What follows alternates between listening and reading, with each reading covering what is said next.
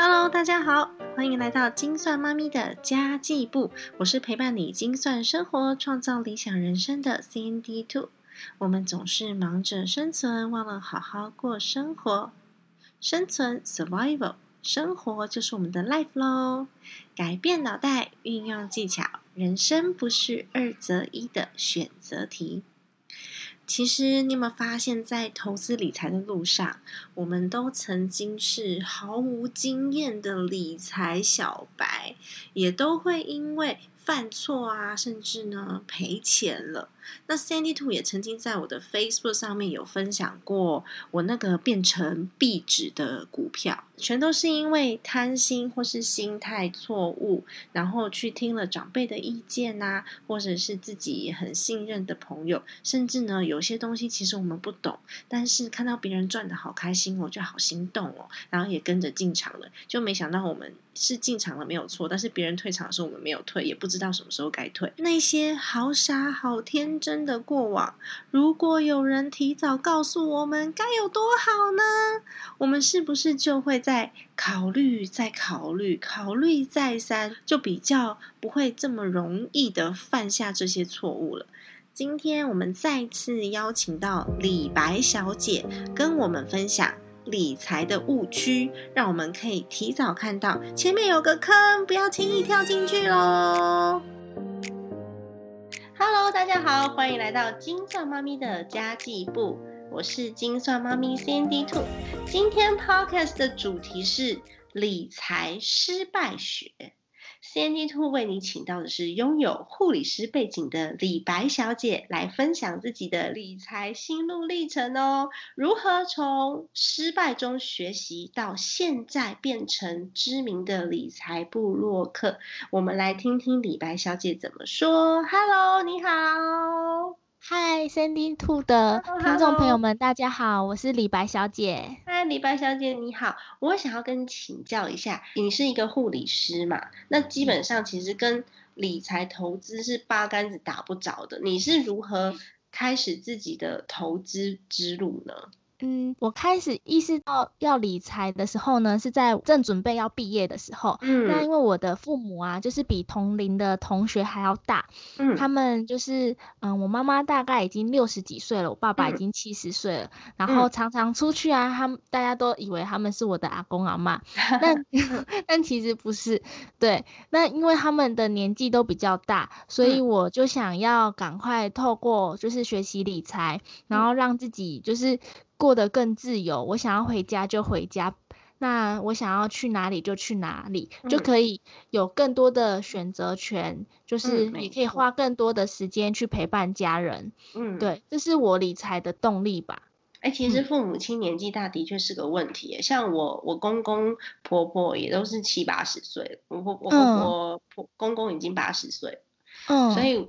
其实你如果说爸爸妈妈年纪比较大的话，你很容易提早就变成家里的主要经济来源，因为爸爸妈妈就退休了，而且你年纪还小，然后父母亲他就已经到了退休的年纪了，所以我觉得你其实还蛮有远见的，知道要提前准备。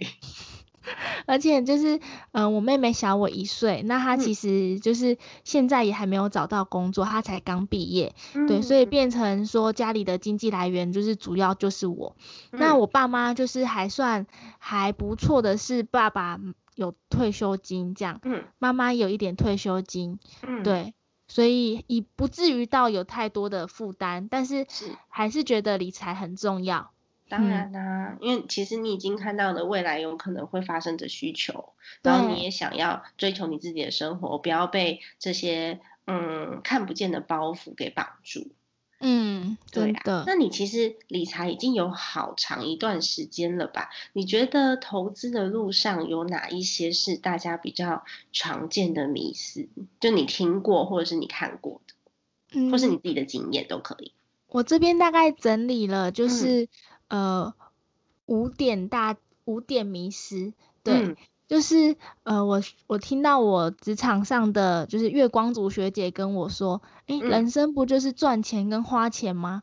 嗯，那我就觉得哎，还蛮惊讶的，因为我觉得不是这样子的，因为如果人生啊只是一直赚钱跟花钱，那如果生病的话或是老了的话，不能赚钱的话怎么办？嗯，因为像我爸妈现在就是到不能就是不能赚钱的年纪嘛，对，然后还有像是。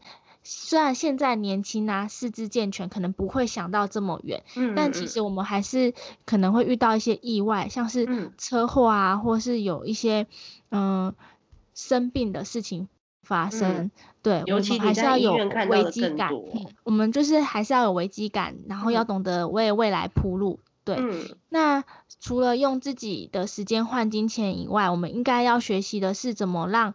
钱自动去运转，让钱去帮我们工作，然后我们就可以就是过更自由的生活，然后把时间放在更重要的事情身上，像是陪家人啊之类的。嗯，对。那你刚刚说用时间换金钱，这个我超有感的，因为我有一个朋友，他其实年纪也比我小一些，大概三十出头岁吧。嗯。大概小个五岁左右，然后他的观念就是他很拼命哦，就拼命三郎型的。他下班之后还可以兼三个兼职，然后回家之后还可以接案。然后我有的时候看他，我就觉得你这么努力，但是你这样子的身体会变得很不好。然后到底这样子的工作方式，你如果没有透过理财，去累积自己的资产的话，那有可能到四五十岁的时候，你身体就受不了了，你就再也没有办法用这样子的方式去维持现在的生活品质了。嗯，这是真的。我觉得他这样赚钱是很棒，可是我觉得要看你。把赚来的钱拿去做什么作用，这才是最重要的。如果赚来，如果在年轻的时候呢，把主动收入赚来的钱拿去做被动收入的投入的话，我觉得是可以的。但如果说你的主动收入是用来维持你现在的生活品质的话，哦，那个以后真的会很辛苦，因为你以后只要体力下降了，年纪变大了，你的价值也会比较低。像我们现在就差不多四十岁的时候，你转职可能就是最后一次机会。所以我觉得你刚刚这个分享还蛮棒的，而且你说你要有更多的时间去体验人生嘛？对，你刚刚讲的也没有错啊。如果人一辈子都是赚钱花钱 赚钱花钱，那我们到底要来来这个人世间是要干嘛的？就是为了赚钱跟花钱吗？这样白走一遭啦。对，这样太无趣了，不行不行。对啊。那除了这一点以外，你还觉得你刚刚说有五点吗？那还有哪一些是你比较想分享的？再来是就是第二点，就是老了政府会养你这件事情，也是我那个月光族的学姐说的。她就说，嗯，老了不是政府会养吗？我就这样工作，就是赚钱花钱，然后老了政府会养啊。可是其实大家都不知道，呃，劳保有可能在七年内会破产，所以有可能你现在缴的劳保之后那些钱也不是给你。对，所以大家还是要有危机意识。错，你的退你的退休金呢，还是要自己存比较好。嗯，对，因为你这样才有就是弹性去选择说，哎，我这个月的呃，假设我的生活费是两万好了，那我的退休金就是每个月两万。那假设我今天的嗯，我的生活费是五万好了，嗯，我的退休金要五万，那你就可以现在开始去准备，然后去累积到你想要过的就是生活品质的钱。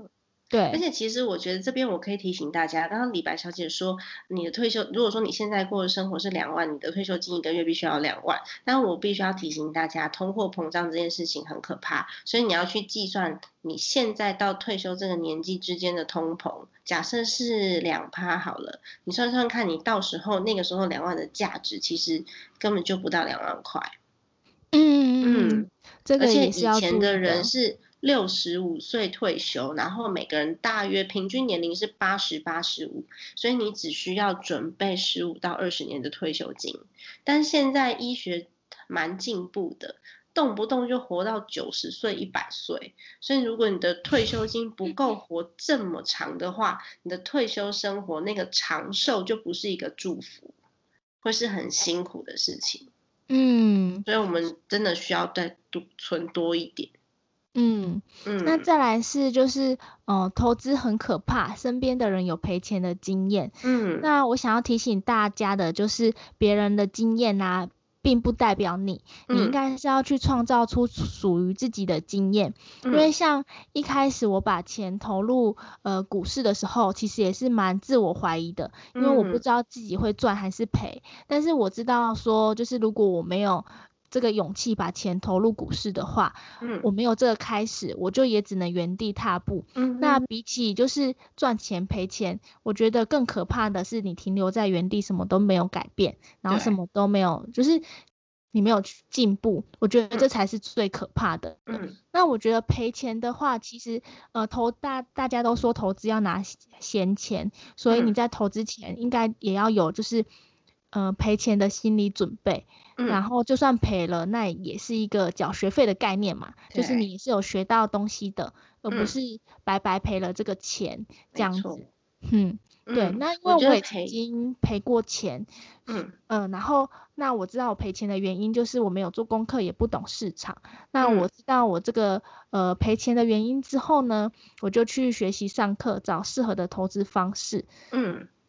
其实这一点跟我蛮像的，我每年也是花费最凶的，就是学费，因为我是一个就是很喜欢快速学习的人，我自己如果吸收的太慢的话，我就宁可去把花钱去把别人的经验快速的，就是复制到我自己的身上。然后刚刚你说赔钱这件事情啊，我也觉得，嗯，你讲的没错，就是你如果不进入市场，一直很怕赔钱的话，你就永远都不会踏出那一步。像我自己的方式是研究工具，然后我每一样工具我都会做很小额的投资。那当然这些投资呢，我是有自己分配比例的，就是那些都是我知道说我赔了也不会怎么样的钱。那到目前为止，当然，呃。百分之百没赔钱是不可能的嘛？我之前在我的 Facebook 上面也曾经分享过，我有一张股票变成壁纸，那那个就真的是没有做功课，那是听长辈的话然后去买的，所以它到最后就下市变成一张壁纸了。所以后来我都会自己好好的去找寻适合自己的投资工具，然后要怎么样知道适合自己，我就是比如说三千、五千这样子的投入，然后看我对这个市场的波动哪一个比较有感觉。我就去找这样子的工具。那我自己的投资方式呢，是呃长期的，然后比较被动的投资，因为护理师不可能就是一直去盯盘，所以我会倾向于长期的被动投资。嗯嗯，其实我也是啊，我也是，我大部分百分之七八十都是长期的被动投资，然后我只有一点点的费用是我会拿去做一些短期的研究的，就是。就觉得是波段的操作吗？对，波段的操作也会有一点点啦，但是大部分的钱都是在长期投资里面。嗯嗯嗯，像是三迪兔，你前几天有分享那个 ETF 的哦，对，投资方式吗？然后你有在追踪我？有，我有看到群主分享。对啊，因为那是粉丝问我的问题，我就想说，如果你自己对个股没有研究的话，你为什么要？就是去挑个股，因为像我自己的话，我的个股很少的原因，是因为我要花时间去研究那个产业，然后我要真的去了解这间公司的经营，我才有办法很大胆的投入。嗯，那为什么我不挑别人帮我选好的？嗯，这是真的，就是跟着市场的波动走就可以了。那有些人是想说。嗯，就是多趁体力多赚一点钱啊。像你们护理师的话，可能就是多排一点班之类的吧。这点也是我要提醒大家的，就是呃，有一个呃哦，等下重来，没关系，就就是呃，护理师都有一个迷失，就是趁那个年轻的时候赶快轮班赚钱。嗯，那其实，在医院上班的护理师最快的赚钱方法就是轮班的夜班费。那其实，在刚出社会的我呢，也是尽量以夜班为主，然后希望可以多赚一点。那后来呢，在我轮班的时候，我就体悟到说，夜班费对我来说，就是。对我这个个人来说，没办法有所成长，因为我还是拿我的时间跟健康去换钱。那我在轮夜班的时候啊，我也发现说，哎，其实我的体质啊是不太适合轮班的，因为我只要夜班上久了呢，我就会忧郁，然后 身体就会很累，然后就也比较没办法集中注意力。嗯。然后在下班后呢，其实也没办法做其他事去提升自己。对。所以后来在一个因缘际会下，嗯，我有长达十个月都是上白班。那在上白班的这个过程中呢，就是虽然钱比较少，但是在下班后啊，因为就是比较像一般上班族的时间，在下班后，对我就会去上课学习，然后。就有更多的精力去经营自己的品牌李白小姐。嗯，那也因为有比较好的生活品质，所以就是呃在创作上会还蛮有帮助的。那这点呢，我觉得比呃夜班费还要值得。真的，你的那个李白小姐的品牌真的好厉害哦。我都想说，嗯，你是有设计背景吗？为什么可以做的每个版面都这么漂亮，那么干净？没有，一切都是靠 Canva，Canva 太厉害了。我我也是用 Canva，我也做不到。那我觉得经营个人品牌啊，就是比较属于累积性资产的部分，就是随着品牌越大，收入就是有机会越来越多。那大家也可以透过就是经营个人品牌，打造自己的多元收入组合，像是到最后有可能会。就是如果是知识型的话，可能会有讲座啊。那妈妈可能也蛮喜欢团购的，你也可以就是当团购组去带团购。其实这都是商机。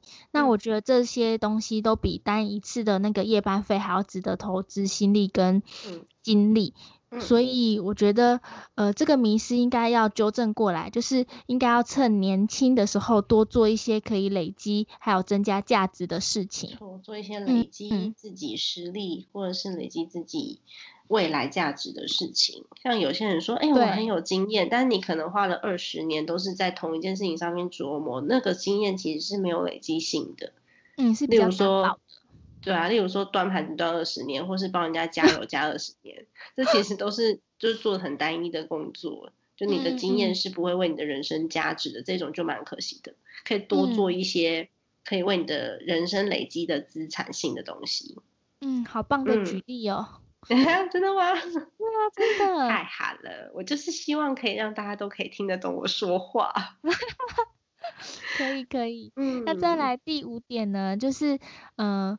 这也会有一个迷失，就是这个月多花的，我下个月再省省回来就好了。嗯，对。那嗯，虽然哦，这点也是，我觉得应该是除了护，呃，也不是除了护理师，就是护理师跟其他一般人。也都会有迷失。那像是我们平常可能会遇到一些消费上的诱惑，那会有一种心态，就是哦，好花下去好了，那我下个月再省一点就好。那其实通常这样的呃想法，到最后你的下个月还是不会省回来。对，因为消费习惯已经养成啦，你就会觉得说，嗯，我上次买这个，嗯，好像这次再买一下也没关系。对，而且你就已经花了那个钱，那你东西也都用了。那你那个快乐也已经享受了，那你下个月还要再拮据，你会觉得说，哎，你好像被压抑，就很委屈。对对对，所以不要有这个心态。嗯嗯，还是要衡量自己的预算。没错。嗯，就像就是这疫情的那个疫情过后啊，不是都有报复性旅游啊，报复性消费。嗯。对。那像是，嗯，像是你这样一直就是在你的下个月要省回来。那你一直这样压抑自己，说，嗯，要省回来，要省回来，那结果到下下个月，你还是又报复性消费了，所以这样又是就会是一个不好的循环。嗯，没错。对。所以其实能避免掉这，其实消费是一种习惯啦。如果你可以让自己维持在某一个水平以上，然后不要因为不要因为自己过多的欲望，或者是那个月可能有一些。临时性的收入进来，你觉得嗯，这个月有多钱，我可以多花一点。我觉得这都很危险，因为消费习惯你只要养成了，你就会只想要花更多，你不会想要让自己花变得更少，你不会想要让自己的生活水平下降。嗯，这点我也很有感，因为这就是我在刚开始学投资理财有犯的错误。嗯，就是随着你的收入增加，你支出也增加。嗯，那。这个这样的，因为你已经调整到一个比较高的生活品质了，那你要下降会比较难。嗯，所以你是说你那时候是因为你的呃薪水增加了，所以你的支出就跟着增加，就等比例上升就对了。嗯，对。哦。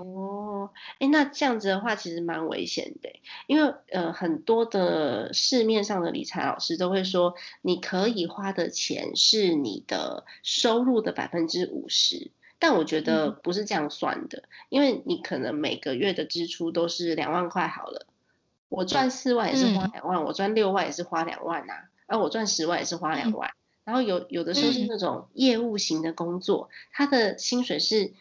高高低低，高高低低的。但是他如果可以固定他的消费习惯的话，他就不会因为这样，就是有的时候过得很澎湃，啊，有时候过得很委屈，就差不多就是这样子的。嗯，让你过得舒适的生活，这样子的生活费你把它保留起来，其他的都是可以去做别的运用的。所以生活费应该是固定的，然后偶尔给自己一些小小的奖励没有关系，但是不能是常态。嗯，我也这么觉得。就是我因为之前有这样子过，就是随着收入增加，支出也增加，嗯，这件事情，所以我有就是反省。那我现在也有把自己的就是消费金额 keep 在一定的水平，那剩下的钱就是拿去做更好的运用，像是投资自己啊，或是去做美股的投资，我都觉得还不错。因为它真的不错哎，嗯，对啊，就是不要让自己的胃口越来越大，嗯嗯，没错。那你花钱的时候，你就会想想看，我花这笔钱究竟值得不值得？然后还有另外一个方法可以分享给李白小姐的粉丝们，因为你的粉丝应该会循线找到我这边来。我的粉丝因为我都会我都会讲过，花钱都会三思是。呃，有的时候我会用呃时间成本去衡量，比如说我很想要买这一支眼线笔，好了，那它可能是五百块，嗯，那我我我的工作的薪资 maybe 一天是八百到一千五都有嘛，那我到底要工作几个小时可以买得起这支眼线笔？你就会知道你为了他，就是把它换成时间成本，对，嗯，那有些人会觉得哈。我为了吃这一餐，我要做两天啊！算了算了算了，那 其实还蛮累的。哦，对，这样，嗯，对，这样就有一个标准可以去衡量。对，没错没错。哎，那你也会用信用卡吗？嗯，我会啊。哦，所以你都是用什么样子的卡片？还是说你有什么样子的管理信用卡方式吗？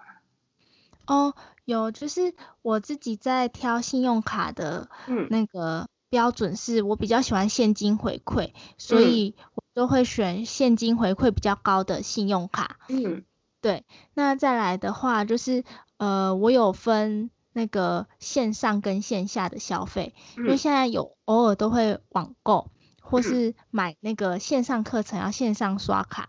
但是信用卡虽然很方便，但有时候有有有一些人他就是会。因为太方便了，所以就花了过多的钱，没有这样子的自制力。尤其是社会新鲜人，你有没有可以分享给大家的？其实这也是我一开始有犯过的错误，就是嗯，因为那时候我在学习投资理财的的时候，我是先看一些书，然后在书里面呢就有提到说，哎，呃。刚出社会都建议办一张信用卡会比较好哦，因为你可以累积自己的信用。那如果未来需要贷款的话，贷款的金额可以比较高。嗯，所以我就办了我就是人生第一张信用卡，中信的赖配卡。嗯，那办完之后啊，消费就变得比较方便。那也因为消费比较方便的情况下，我曾经在逛街的一个晚上就花了四千元买衣服，然后再又花了四千元买化妆品，蛮多的，尤其是对刚出社会的人。对啊，所以那那天晚上我就花了八千块。哇！我就是觉得，哇塞！然后我又办了第二次，就是在周年庆的时候花了一万多块分期付款买保养品，那结果。嗯，就是我保养品都擦完了，然后那个分期付款还没付完，所以我就觉得说，天哪，怎么想的都跟做的不一样。对呀，所以后来我就下定决心，就是真的呃督促自己去学习理财，所以我就投资自己去上课，然后让自己有一个好的环境可以学习。那现在我已经比几乎没有再这样做了。嗯，对。会比较有自制力，因为你知道你自己现在在做什么。对，而且我都觉得说，哎，如果我把那些就是呃八千多块、一万多块的钱拿来买更有价值价值的资产，像是可可口可乐的股票啊，或是迪士尼的股票、好事多的股票等等，我都都觉得说，哎，那现在这些嗯。股息应该都会有，就是累积到一定的程度。真的，但是我我其实真心认为，如果你很需要这些东西，或者是你真的很喜欢，在不超过预算的情况之下，也不需要忍着不买，就是不要过度的存钱，不然到最后你真的会报复性消费，但也不是件好事。所以回归到我常常在提的专款专用的账户是很重要的，只要不超支的情况之下，你就买吧。但其实我现在的状况跟你比较像诶，我是看到那个价格很漂亮的股票，我觉得很开心，然后买完之后我就觉得啊，我今天好满足，我可以好好睡觉。真的，我现在也是这样子。对啊，那反而是买衣服买那些我就没有什么太大的欲望，因为反正我已经当妈妈了呐，然后也嫁人了呀，也不会有人再跟我抛媚眼了，所以我就比较松懈一点，像什么化妆品我都用开架式的。或者是有朋友有的时候会送我试用包，我就每天人家问我说你用什么牌子化妆品，我不知道，反正我人家送我我就用。我真的是不太会在意这些东西了。嗯，那我自己是还是会打打扮自己，但是就是让自己嗯有节制的去做花费，然后像是衣服的部分啊，就是同一件款衣上衣，然后把它做不同的。样式的搭配，嗯，对，我觉得这也蛮符合断舍离的那个意识的，是没错。我也很想要学会搭配这件事，嗯，对啊，因为女生其实人要衣装嘛，那化个妆之后，你就会觉得年轻十岁，然后今天很有自信，心情很好。但是殊不知，我是连夹个睫毛，我都会夹到自己的肉的那种，我就很少在化妆。哦，那这样很好，可以很省钱。是很省钱，没有错。可是我觉得化妆时候会觉得，为什么别人可以打扮的那么漂亮啊，我就很像阿桑。对啊，哎，真是太可惜了。好歹也是长得一个人模人样，嗯，然后把钱拿去买股票，没错，就是这样。可是我买小朋友的东西都不会手软哦，像我妈今天还在嫌我说你买太多书了，她就说你儿子哪看得完啊，你买那么多书，因为我就觉得学习很重要啊。然后我有时候还会买一些超龄，就超过他年龄的书，像我买了一套是那种解谜的书籍，然后他是要小学一年级，差不多小学一年级的时候可以看的。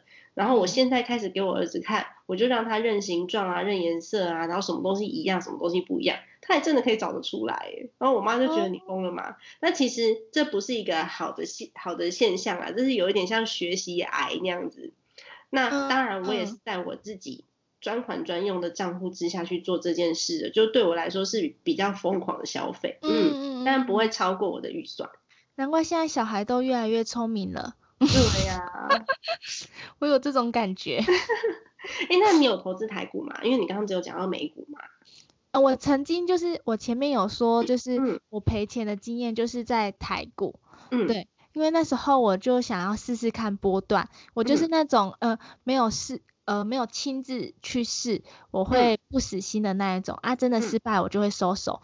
对，安。那时候我就很想要体验赚波赚的感觉。那虽然就是呃整个赚赚赔赔赚赚赔赔下来也是有小赚，但是我觉得那个太不适合我了，因为我上班的心情都会随着那个你会想要一直去看一下。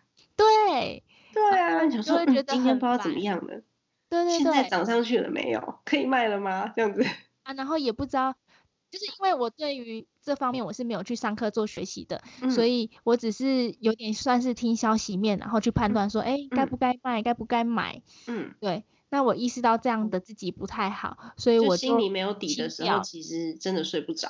嗯，然后我就专心放在美股的长期投资，因为我觉得美国的美金是强势货币。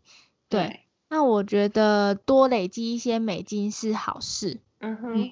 对，我其实也蛮多都是美股，因为美股很多那种世界型的大型的公司，像什么 Microsoft，然后像 Apple，然后 Disney，可是呃，台湾比较少这种可以就是吃吃遍全世界的大品牌，所以在美股里面的选择性是比较多的，而且反而是安全度比较高。但当然，它的那个股息配发没有像台股这么多了。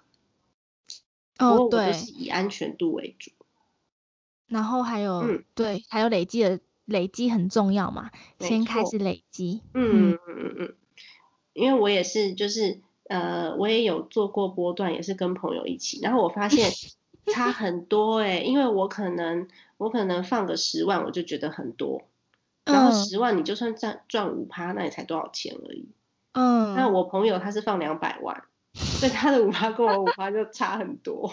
哦，我后来就发现，哦，我不要为了那几千块搞得我每天都心很累，而且一不小心还会赔钱，所以后来我就再也不碰了。嗯，我也是这样子。对啊，大家都有过这样的经验，各式各样东西都尝试过。嗯，但我觉得就是尝试过，你才知道什么东西适合自己。嗯嗯，所以多多尝试也是好事啦。哦，那你现在目前最专注的工具有哪几种？我就只有专注在美股的长期投资，诶，蛮单纯的。嗯，然后再就是我觉得刚刚三 D Two 有提到说那个那个本金很重要。嗯，对，所以我觉得。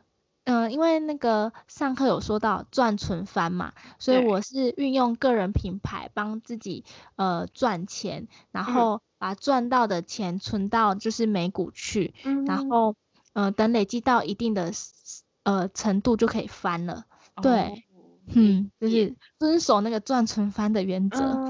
对，那其实目前对我来说也是这样。我觉得主动收入还是比被动收入重要，因为我们主动收入还还小的时候，你不要去想着被动收入可以养你。你只有十万块，那被动收入就算翻了两倍好了，你也只有三十万。嗯，真的，对，所以其实不用去想会会一一夕之间暴富。我跟你一样，我都用这种懒人投资，大部分都是长期的，会短期的比例很少。而且我短期就是短进短出，有可能那个短也是个三个月、半年。然后大部分都会配置在比较呃大型的 ETF 或者是国家指数型的 ETF，因为我真的蛮怕亏钱的，所以我有一个比例就是呃。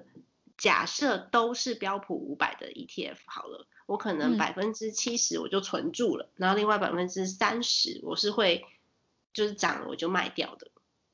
嗯嗯，就是不要花太多心思在投资上面，我觉得要花心思在就是怎么去赚，然后累积那个本金比较重要。嗯，那你会推荐刚开始投资的朋友从哪方面入门呢？我觉得要先判断自己到底到底喜欢做价差，还是喜欢有稳定的现金流，然后再去找相关的课程啊或书籍去做学习。嗯，那学习完也要实际去操作看看。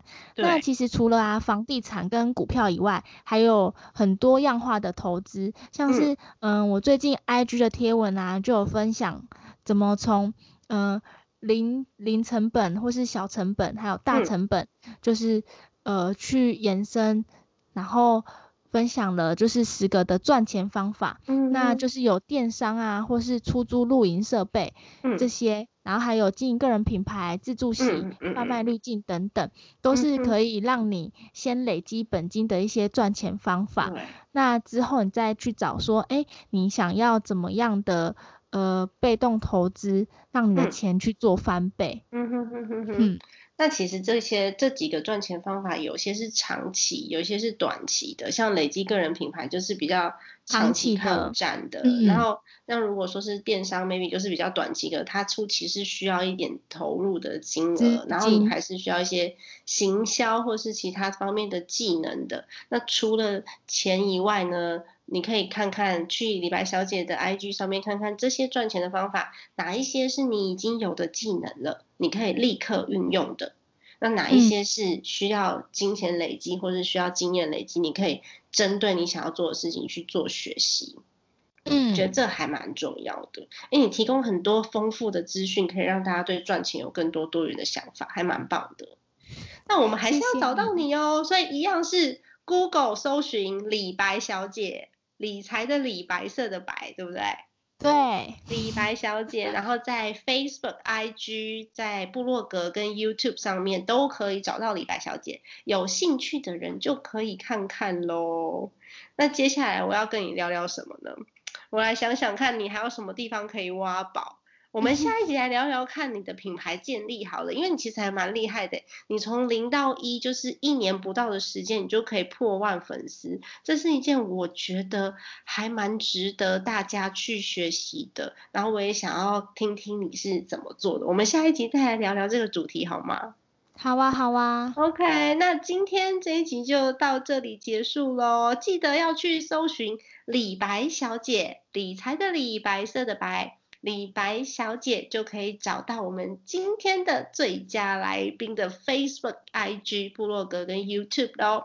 那我们下一集再见喽，拜拜，拜拜。以上就是今天的内容啦。如果你喜欢 CND Two 的频道，也邀请你加入 CND Two 的 Facebook 粉丝团。你只要打上“精算妈咪山迪兔”就可以找到我喽。当然，IG 你也可以加入啦。当然，我的 IG 现在版面还有点冷清，不过我持续努力当中。我的 IG 叫做 CND Two Family，S A N D Y 二。F A M I L Y C N D Two Family 就可以找到我喽。那会有我一些日常上面的分享，以及一些观念的分享哦。